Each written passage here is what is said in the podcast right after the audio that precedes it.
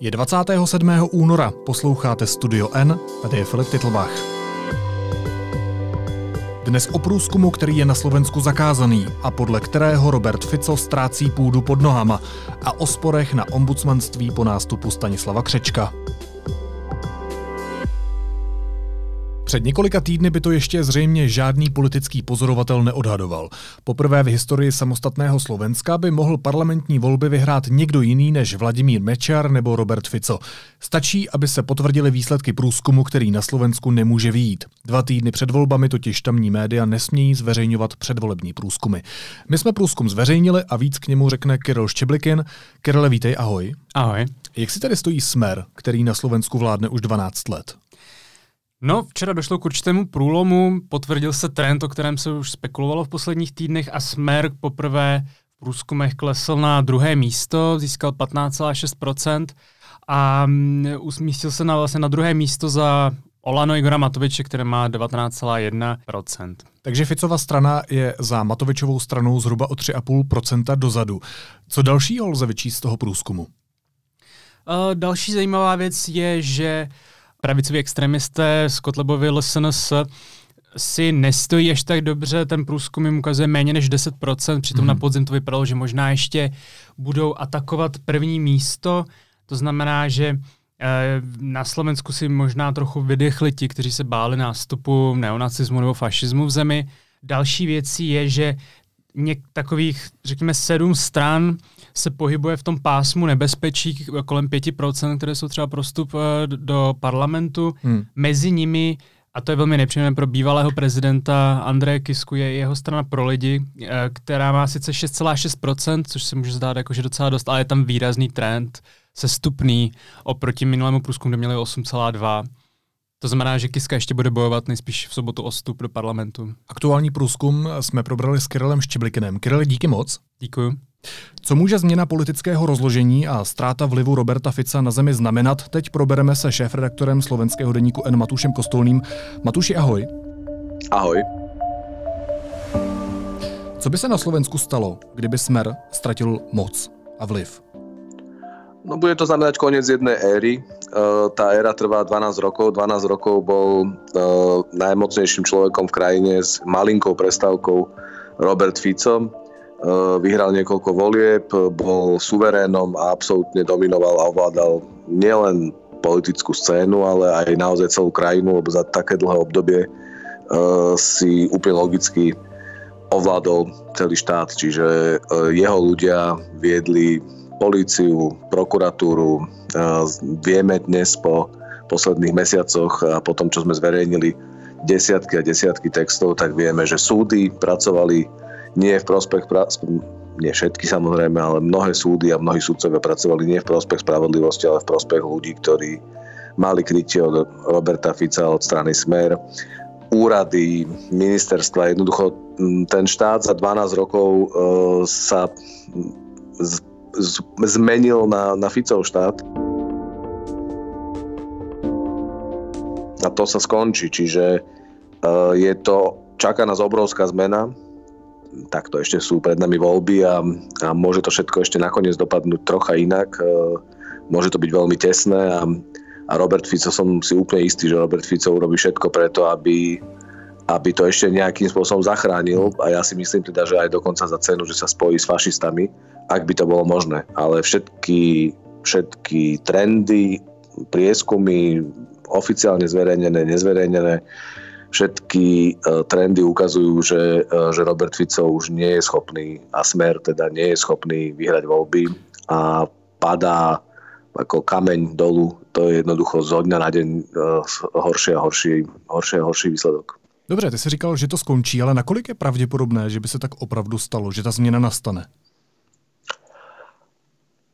aká tá zmena bude, ako presne bude vyzerať a či, bude, eh, či to bude zmena eh, naozaj že štrukturovaná a, a naozaj dobrá, to, to je samozrejme otázka, pretože eh, nevieme, v akej podobe bude, bude vyzerať tá vláda a ako to, ako to bude fungovať, ale myslím si, že k zmene dojde. Úplne jednoznačne. Minimálne v tom, že sa popretrhajú všetky tie väzby a, a linky že jednoducho, že dojde k nejakej výmene základných, základných figúr, že snáď dôjde aj k reformám a takým ozdravným, ozdravným krokom, ale ako presne to bude vyzerať, to nevieme, pretože voľby môžu, môžu priniesť veľmi, povedal by som, že prekvapivú vládu. Mm, to vyzerá, že, na Slovensku sa nechystáme vymeniť, e, povedal by som, že e,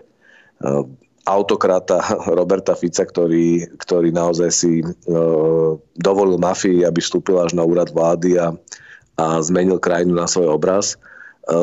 Sa zdá, že nechystáme sa ho nahradiť tými najotvorenejšími e, liberálne demokratickými politikmi, ale zdá sa, že, e, že nejaká kombinácia populizmu, populizmu jednoduchých riešení a, a takej hlučnej politiky e, nás ako keby neminie, že to bude pokračovať. Takže ako presne tá zmena bude vyzerať, to myslím si, že je veľmi odvážne hovoriť teraz. Tak populismus je celosvětový, celoevropský trend, tak to se nevyhne e, zřejmě nám ani Slovensku, ale každopádně jako o favoritovi voleb se píše o Igorovi Matovičovi. Co je to za člověka? A je to pozitivní zpráva pro Slovensko? Akákoľvek zmena oproti, e, oproti tej súčasnej, e, súčasnej garnitúre bude lepšia. No moment, je tak to, máte tam také na, Je to naozaj tak áno, tak samozrejme, že rátam s tým, že nehovoríme o Kotlebovcoch, pretože fašisti Kotlebovci sú naozaj, to by bola tragédia. Ale zdá sa, že oni sa hýbu niekde okolo 10%. Uh, na to sme si už ako si zvykli, že sú, povedal by som, že stabilnou súčasťou slovenskej politiky a parlamentu, ale ja chcem veriť tomu, že oni nebudú ešte súčasťou vlády alebo teda rozhodovania o tom, ako má vyzerať e, krajina. Takže keď hovorím, že akákoľvek zmena, tak e, myslím akákoľvek zmena s výnimkou alebo okrem fašistov samozrejme. A čiže zmena je podľa mňa, tam dojde k takému zásadnému, zásadnému skoku e, a zlepšeniu situácie, že viac menej je jedno, nakoľko veľmi sa obávame Igora Matoviča a tie obavy sú úplne na mieste a sú relevantné. Igor Matovič je v politike 10 rokov, vstúpil do nej ako ako individualita, ako osoba bez snahy budovať nejakú stranu alebo, alebo jednoducho pre, prinášať nejaké hodnoty, ktoré by neboli zastúpené uh, politickými stranami dovtedy. Uh, Igor Matovič je protikorupčný aktivista alebo bojovník a tak uh, aj vstúpil do politiky. Jednoducho chcel veľmi hlasno, šikovne kritizovať starých politikov a to, akým spôsobom, akým spôsobom skorumpovane Eh, fungovali. Za tých 10 rokov prešiel viacerými etapami, bol vo viac, na viacerých kandidátkach eh, iných strán, no, začínal eh, v strane Sloboda a Solidarita, na kandidátke strany Sloboda a Solidarita, ale potom vlastne vytvoril svoje vlastné hnutie obyčajných ľudí a nezávislých osobností. Každé voľby je to úplne iná kandidátka, každé voľby je to v skutočnosti iný Igor Matovič, ktorý sa obklopil ľuďmi, ktorí sú k dispozícii, ale je fakt, že sa mu znova podarilo dať dokopy atraktívnu kandidátku. On oslovuje ľudí z kresťanského prostredia, ale aj rôznych občianských aktivistov, bojovníkov proti korupcii a tí ľudia znova a znova napriek tomu, že v minulosti poznáme tie príbehy, od neho odchádzali, čiže jemu sa vlastne za každým, keď bol v parlamente, tak sa mu rozpadal poslanecký klub, pretože tie nezávislé osobnosti tie individuality, ktoré on priniesol na kandidátku, to časom s ním nevedeli vydržať. Dobře, ale uh, zkus se nevyhnout té otázce, jaká jsou rizika, pokud by se Matovič stal vítězem voleb. Igor Matovič nie je konštruktívny typ politika, on uh, nemá nejaký prepracovaný plán, ako by mala vyzerať uh, krajina, ako by, mala, ako by mala fungovať vláda, aké reformy by mali prísť. On jednoducho vie pomenovať, čo je zlé, a, a robí to naozaj veľmi dobre a účinne a zrozumiteľne pre ľudí, ale nie je typ politika, ktorý by, ktorý by mal pripravené riešenia. To je prvý problém, ktorý sa ukáže veľmi rýchlo. A druhý problém je, že Igor Matovič je typický opozičný, protestný politik. On doteraz naozaj vždy iba kričal, šaškoval, robil to častokrát teda na hrane priateľného spoločenského správania a nebol tiež v situácii, že by on niesol zodpovednosť za, za riadenie štátu alebo čo je len nejaké menšej skupiny menšej skupiny ľudí. Takže to je trocha neznáma, akým spôsobom on bude fungovať, ale aj v tejto kampani sa prejavuje ako veľmi, veľmi, povedal by som, silný individualista, ktorý hrá na seba. Vidno to, že nie je ochotný vlastne nejakým spôsobom Eh, spolupracovať so svojimi potenciálnymi budúcimi koaličnými partnermi, čiže počas kampane útočil aj na nich. A to nie sú že útoky, ktoré by boli že hodnotové alebo vecné, lebo to by bolo viac menej asi v poriadku, než viac menej to by bolo úplne v poriadku, veď to sa v kampani presne robí, ale on sa nevyhne uh, skratom, alebo teda takým povedal by som, že emotívnym výbuchom, a napríklad aj v našej diskusii, ktorú sme robili na začiatku tohto týždňa, to bola posledná naša predvolebná diskusia, Eh, zrazu vyťahol na, na Michala Trubana, ktorý je predseda Progresívneho Slovenska a vedie tú kandidátku Progresívneho Slovenska a strany spolu. Liberál, čiže Igor Matovič ako konzervatívec eh, ho považuje za svojho názorového nepriateľa hmm. a v nejakom bode sa rozprávali o, o hmotnej zodpovednosti politikov a o tom, ako by, mali, ako by sa mal kontrolovať, že ako nadobudli majetok a, a Igor Matovič je známy tým, že pred vstupom do politiky celý svoj majetok, niekoľko miliónový majetok, on bol úspešný podnikateľ, bol z našej branže, vydával regionálne noviny. Uh, on prepísal ten majetok na svoju manželku a céry, čiže formálne nevlastní nič a nemôže vlastne hmotne zodpovedať za, za nič. A pritom je to on, ktorý vlastne kričí celé roky, že politici by mali niesť zodpovednosť a mali by sa vlastným majetkom ručiť uh, za svoje činy. Tak uh, keď sa ho na to Michal Truban spýtal, tak on na to zareagoval veľmi podráždene a nervózne a, a povedal, že on prepísal svoj majetok uh, na svoju ženu ako prejav nekonečnej lásky a že ju nikdy neopustí. A to nie je prípad Michala Trubana, lebo ten sa rozviedol a tým pádom by to nikdy nemohol takto urobiť a skončil by s holou riťou, aby som citoval mm. doslovne. Igora Matoviča. Čiže absolútne osobný útok, e, zrazu ako keby sa mu v hlave vypnú kontrolky a, a je ochotný vlastne kopnúť e, e, v snahe obrániť sám seba, kopnúť naozaj teda zákerným spôsobom. A toto robí Igor Matovič 10 rokov. Čiže či sa mu podarí, či sa mu podarí v pozícii premiéra naozaj nájsť sebe štátnika a človeka teda, ktorý bude spájať e, politikov a v záujme krajiny, v záujme pokojnej vlády e, toto v sebe potlačí. E, ja si to neviem úplne predstaviť. Čiže čakajú nás veľmi divoké, divoké roky, ale stále to budem opakovať. V porovnaní s tým, čo sme si na Slovensku prežili za posledných 12 rokov s Robertom Ficom a Smerom, to bude v každom prípade lepšie, pretože minimálne na začiatok je úplne jasné, že sa popretrhajú všetky korupčné spojenectvá, ktoré nakoniec viedli až k vražde Jana Kuciaka a Martiny Kušnírovej. A toto sa preruší a verím, že sa to neobnoví späť minimálne nie tak rýchlo a a takým spôsobom, ako sa dostalo doteraz. Když si popisoval story o přepisování majetku politiků, bývalých podnikatelů na svou rodinu, tak eh, o tom my v Česku něco víme, ale pojďme dál. Ty už si zmínil, že určitý výrazný hlas mají v předvolebním průzkumu Kotlebovci, mají zhruba 10% a říkal si, že jste si na to zvykli. Je Slovensko v situaci, kdy se musí zvykat na fašisty v parlamentu?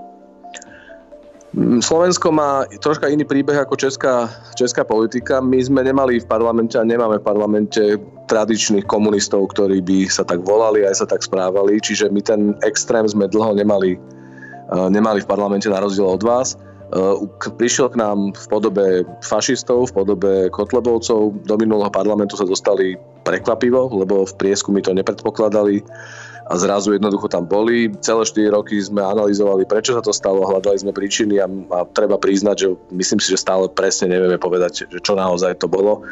Uh, lebo nejaký typ latentnej podpory fašizmu a takého spomienkového optimizmu uh, na tú vojnovú republiku tu určite je na Slovensku, ale nemyslím si, že je nejak dramaticky silnejší ako v iných krajinách a, a poveda, považoval by som ho alebo takto pred nástupom Kotlebovcov som bol, bol presvedčený, že to už je skôr teda naozaj exotická, exotické úchyláctvo e, nejakých jednotlivcov.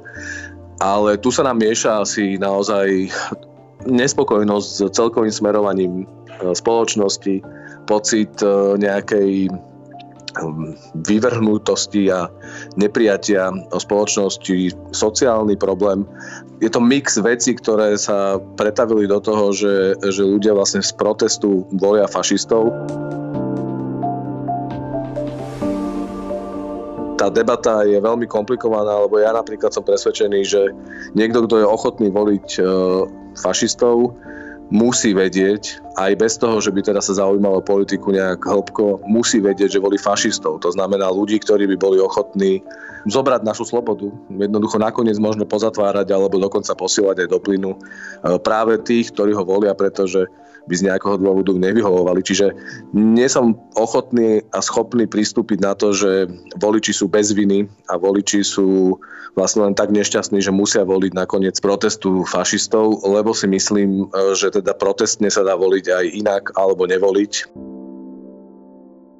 Ale stalo sa to realitou slovenskej politiky a um, ak som si ja naivne myslel pred 4 rokmi, že že účasť v parlamente e, extrémistov, ako sú Kotlebovci, oslabí, pretože sa zrazu stanú súčasťou mainstreamu a prestanú byť tak atraktívni pre tých hmm. protisystémových voličov, tak e, som sa mýlil, pretože e, naopak ich podpora narastla, držia si ju veľmi stabilne a je úplne jasné, že dnes to už je e, alternatíva pre ľudí, ktorí si myslia, že, že liberálna demokracia, parlamentná demokracia nie je dostatočne dobré zriadenie, nie, nefunguje a ich slobody nezaujímajú, lebo si ich vlastne nevedia užiť. Matuši, já s tebou chci probrat ještě jedno téma. Vy máte na Slovensku dvoutýdenní moratorium, během kterého média nemůžou zveřejňovat volební průzkumy. Proč je to moratorium až tak bizarně dlouhé? Já možná pro kontext eh, řeknu, že my v Česku máme jenom tři dny. Aj na Slovensku to moratórium bolo oveľa kratšie. My máme mm, viacero moratórií, čiže e, od dnešného rána 7 hodiny platí moratórium pre, e, pre kampaň v médiách, čiže my už nemôžeme vôbec v tomto momente e, písať v prospech alebo neprospech nejakej strany. Od polnoci včerajšej platí moratórium pre politické strany, čiže nemôžu robiť kampaň. A dva týždne nám platilo moratórium na prieskumy. Dokonca tento parlament na návrh Ficovej vlády prijali zákon, ktorým zmenili to moratórium na 50 dní, čím by sme sa stali jednou z top troch krajín na svete s najdlhším moratóriom naozaj iba v spoločnosti totalitných, mm. totalitných neslobodných krajín. Eh, ten argument bol taký, že, že prieskumy zbytočne pletú hlavu voličom a prieskumy môžu byť zmanipulované a potom sú ľudia popletení. To sa našťastie hm, zastavilo. Ústavný súd povedal, že predbežným opatrením rozhodol, že 50 dní je príliš, ale nerozhodoval o tom, že prečo 14 dní. 14 dní tiež zmenila Ficová vláda. Je to jednoznačná snaha eh, vytvoriť akési vákum a priestor na to, aby, aby ľudia nevedeli, akým spôsobom sa vyvíja verejná mienka.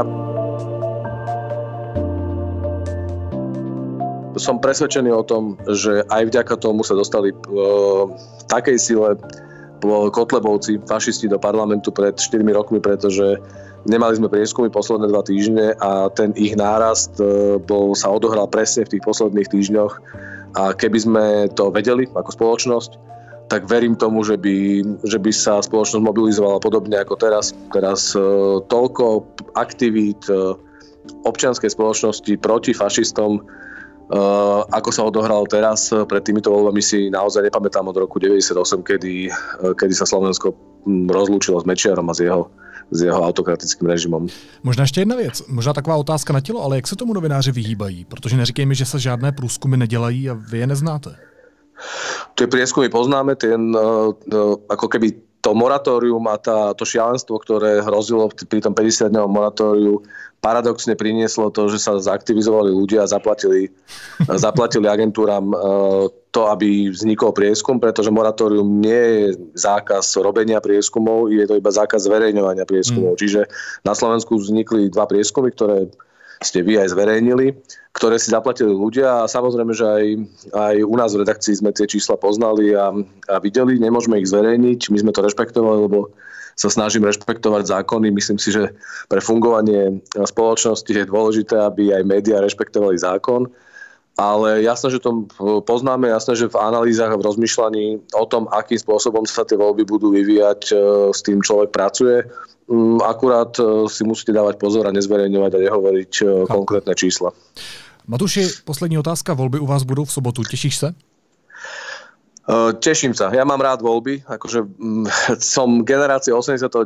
roku. Bol som tínedžer v tom čase, ale už som to naozaj intenzívne prežíval a odtedy je to možno fráza, možno to znie ako fráza, ale ja mám jednoducho voľby rád, lebo je to, je to výborná príležitosť e, nanovo, nanovo namiešať to, kto vládne v krajine a nerozhoduje o tom ani Kočner, ani Fico, ani žiadny iný, žiadny iný politici alebo, alebo ľudia, ktorí by zo zákulisia ovládali politiku, rozhodujú o tom ľudia.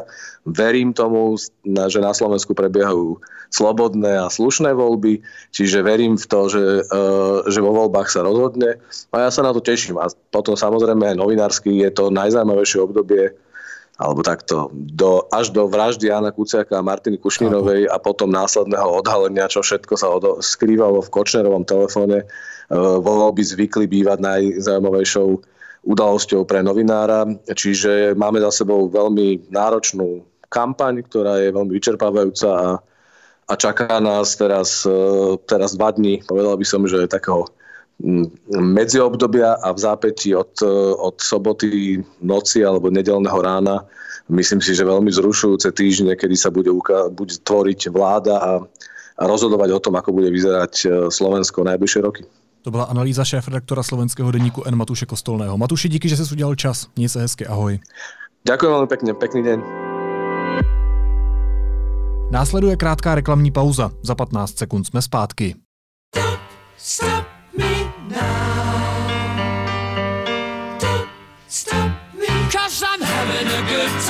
S datově neomezenými tarify vás už nic nezastaví. T-Mobile.cz lomeno neomezeně. Teď jsou na řadě zprávy, které by vás dneska neměly minout. Slovenský soud uznal vinnými podnikatele Kočnera a exministra hospodářství Ruska v kauze padělání směnek. Vůči verdiktu se lze odvolat. Oběma soud uložil 19 let vězení. Trestní stíhání premiérova syna Andreje Babiše mladšího v případu Čapí hnízdo definitivně skončilo. Nejvyšší státní zastupitelství přeskoumalo a ponechalo v platnosti usnesení o zastavení stíhání. Američané evidují první případ koronaviru, který nemá souvislost s cestováním. Žena z Kalifornie nebyla v zahraničí, ani není známo, že by se setkala s nakaženou osobou. Rostou obavy, že virus se už šíří i uvnitř Spojených států. 300 tisíc lidí mohlo na YouTube a také v řetězových mailech sledovat dezinformační video o koronaviru. Jen jsem vyslovil obavu, říká o své tvorbě plné manipulací autor. Video po dotazech deníku N stáhl. Země má zřejmě ještě druhý měsíc, jde však podle všeho jen o mini měsíc, který kolem naší planety krouží dočasně. Kosmické těleso objevili astronomové pracující na Stewardově hvězdárně, kde sídlí katedra astronomie Arizonské univerzity a SPD musí zaplatit 250 tisíc korun za porušení zákona při předvolební kampani v roce 2017. Hnutí proti rozhodnutí nepodalo odpor, takže je pravomocné. Je to nejvyšší finanční postih, který kontrolní úřad za svou tříletou existenci vyměřil.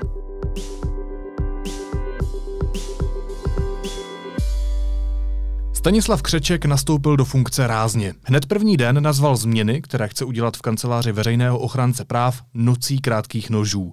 Zástupkyně nového ombudsmana Monika Šimůnková ho v rozhovoru pro deník N otevřeně kritizuje za to, jak vystupuje na veřejnosti. Mluvila s ní redaktorka Jana Ustohalová. Jeno, vítej, ahoj. Ahoj, dobrý den.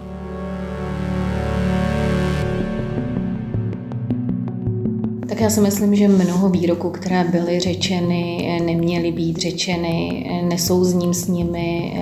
Myslím si, že to nejsou výroky, které Eh, jsou úplně hodné eh, člověka, který má eh, ochraňovat práva na pozici veřejného ochránce práv, ale to si musí pan doktor zvážit sám. Já samozřejmě se od mnohých výroků sama za sebe distancuji, nikdy bych je nepoužila, nesouhlasím s nimi jako zástupce veřejného ochránce práv.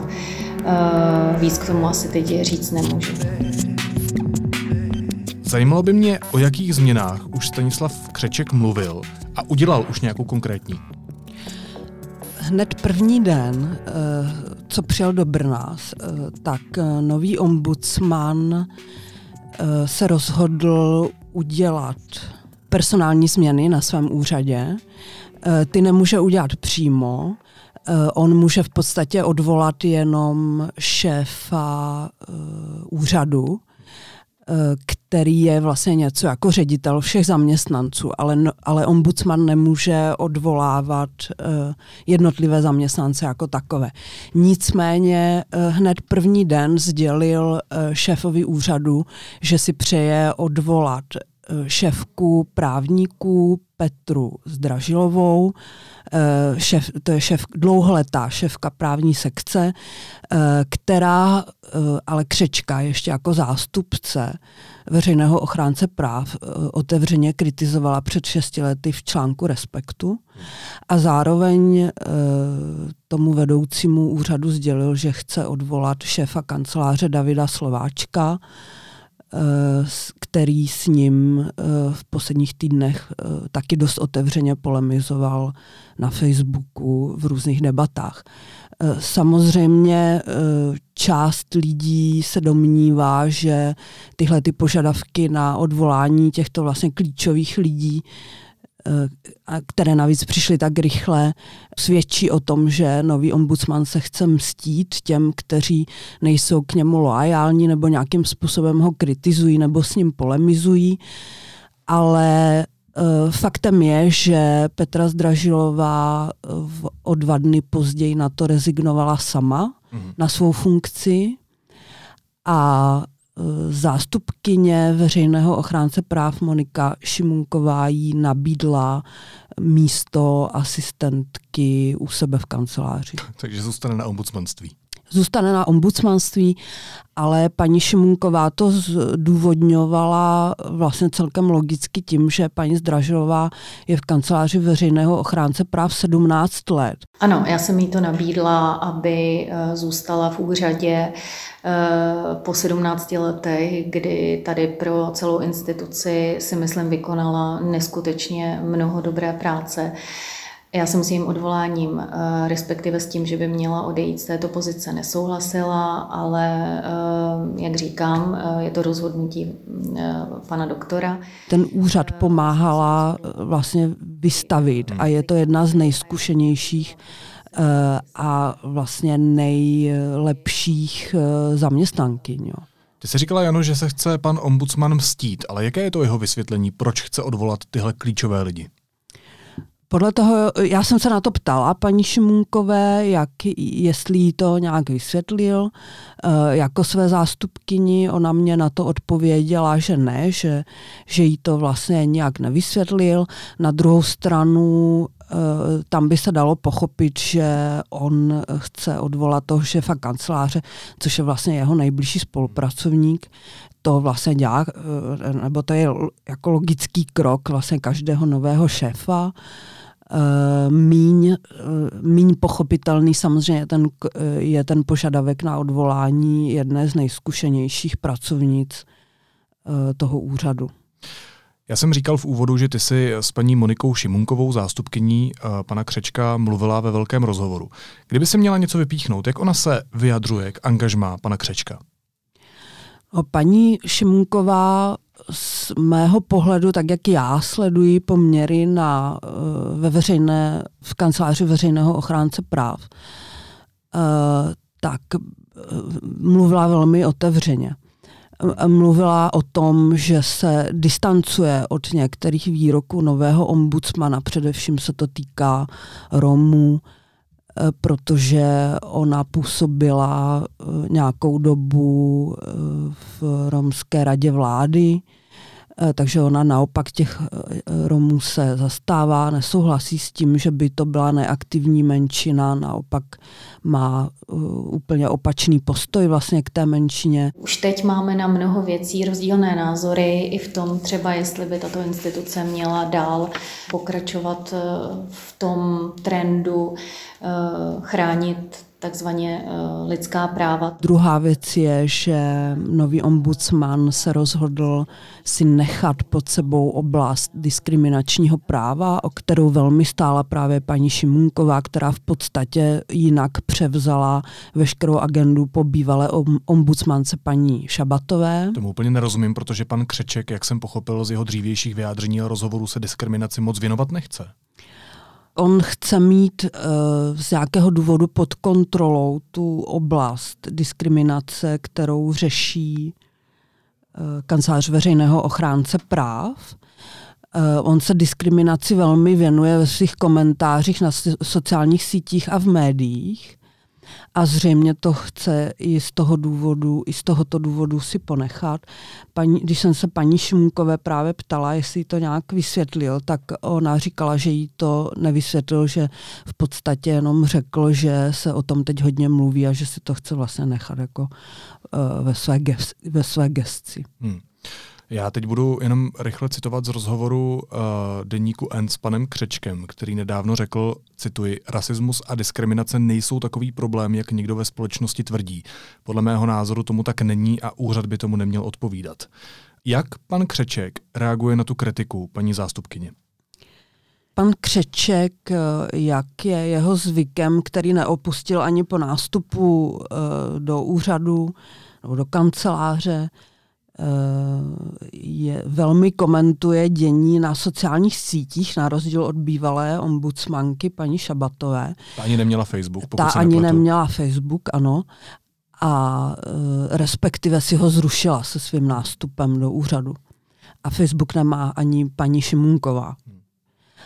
Ale e, pan Křeček ten náš rozhovor sdílel s komentářem že do kampaně proti němu se zapojila i jeho zástupkyně.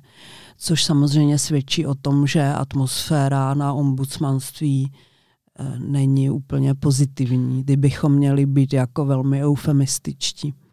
Možná nebuďme eufemističtí, mě by zajímalo, o čem to svědčí, že se takto veřejně osočují a od sebe distancují ombudsman se svojí zástupkyní. No, ono, já jsem to v tom rozhovoru ironicky e, nazvala nebo pojmenovala. Řekla jsem, že vlastně tím, tím pokračuje ta kontinuita toho úřadu, protože velmi podobné vztahy měl e, pan Křeček jako bývalý zástupce e, veřejné ochránkyně práv e, s paní Šabatovou. Tam ty vztahy byly e, velmi vyhrocené od začátku a on velmi kritizoval bývalou ombudsmanku. Eh, dneska eh, ta situace je velmi podobná, kdy jeho zástupkyně velmi kritizuje nového ombudsmana. Ale zároveň je tam patrná i taková nervozita mezi zaměstnanci samotnými, mezi těmi právníky, protože z těch zpráv, které máme, tak během eh, krátké doby, kdy je pan Křeček ve funkci, eh, tak oni se rozhodli založit odbory, kam vstoupila drtivá většina zaměstnanců mm-hmm. kanceláře veřejného ochránce práv, což je naprosto nová situace, která na tom brněnském úřadě nikdy nebyla. Když ještě poslední otázkou zůstaneme u těch řadových zaměstnanců, kromě toho, že založili odbory, tak co se děje na tom úřadu ve smyslu, jaká je tam atmosféra? Jak se k tomu zvolení pana Křečka staví řadoví zaměstnanci?